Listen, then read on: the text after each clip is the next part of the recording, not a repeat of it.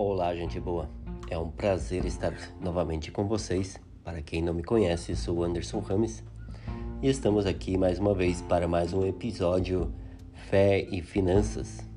E hoje vamos começar com um livro que se intitula Pensa e Fica Rico, escrito em 1937 por Napoleão Hills.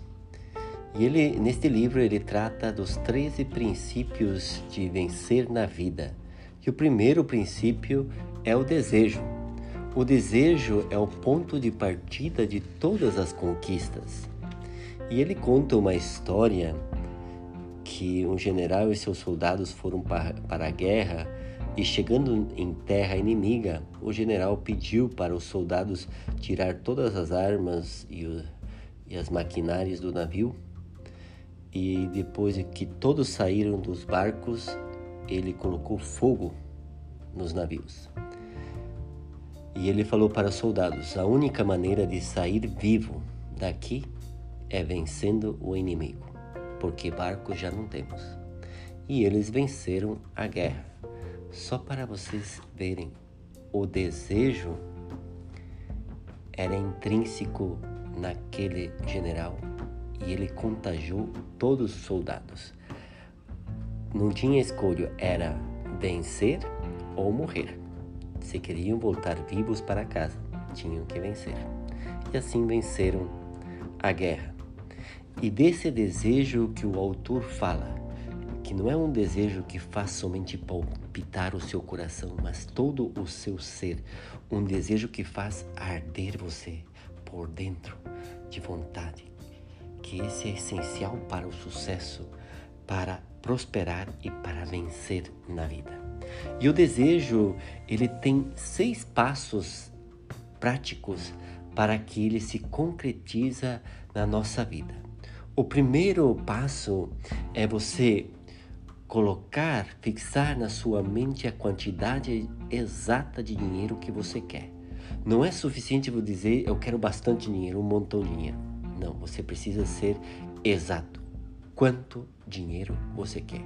Isso tem uma razão psicológica que vai ser descrito mais para frente. O segundo passo do princípio de desejo, você vai determinar o que você vai retornar quando você realiza com, o desejo do dinheiro. Você tem primeiro passo, você coloca uma quantidade exata. Segundo passo, o que, que você vai devolver para a humanidade com esse desejo? Porque nada é grátis nesta vida. Então, alguma coisa você precisa retornar para a humanidade. Terceiro passo é estabelecer a data quando você quer ter em posse esse dinheiro que você deseja.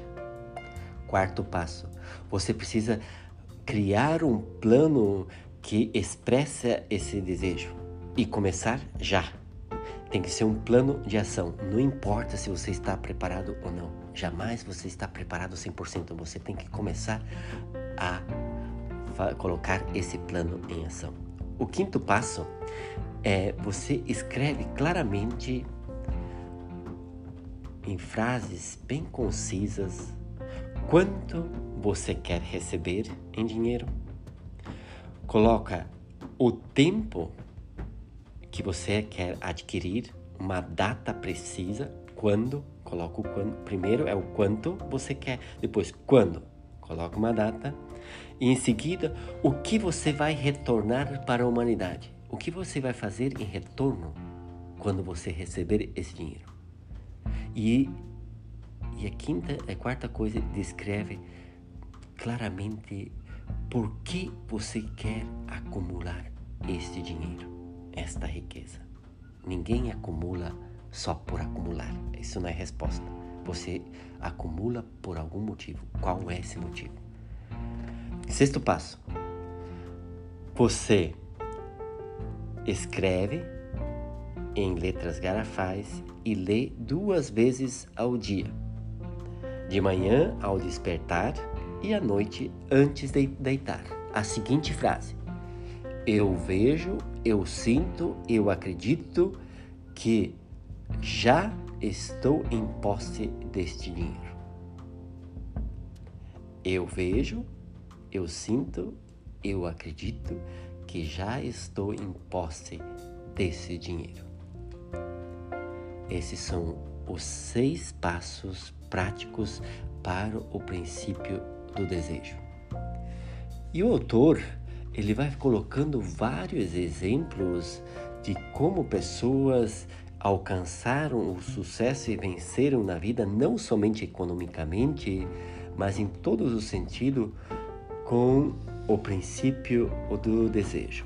Por exemplo, ele coloca bem claro o exemplo do Henry Ford, que era uma pessoa pobre e que não tinha muita educação, mas ele queria ter uma carruagem sem cavalos. E ele correu atrás até conseguir fazer o carro, que hoje ainda tem a Ford rodando pelo mundo inteiro. Ele coloca outro desejo, por exemplo, de Thomas Edison, que sonhava ter uma lâmpada que era é, operada pela eletricidade. Ele tentou mais de 10 mil vezes e falhou, mas ele não desistiu. Ele tinha esse desejo profundo e conseguiu conquistar o que ele sonhava, o que ele desejava.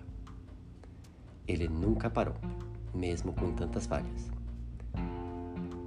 E aí ele coloca outros desejos, como Lincoln, que sonhava a, a libertação da escravidão nos Estados Unidos e de unir o norte e o sul. E ele conseguiu, porque tinha um desejo ardente. E assim ele vai falando das pessoas que inventaram o rádio, a televisão, o desejo que eles traziam dentro. Em cada país, em cada região, em cada cidade, tem pessoas que conquistam o mundo e vencem na vida porque tem um desejo ardente nelas. Qual é o seu desejo?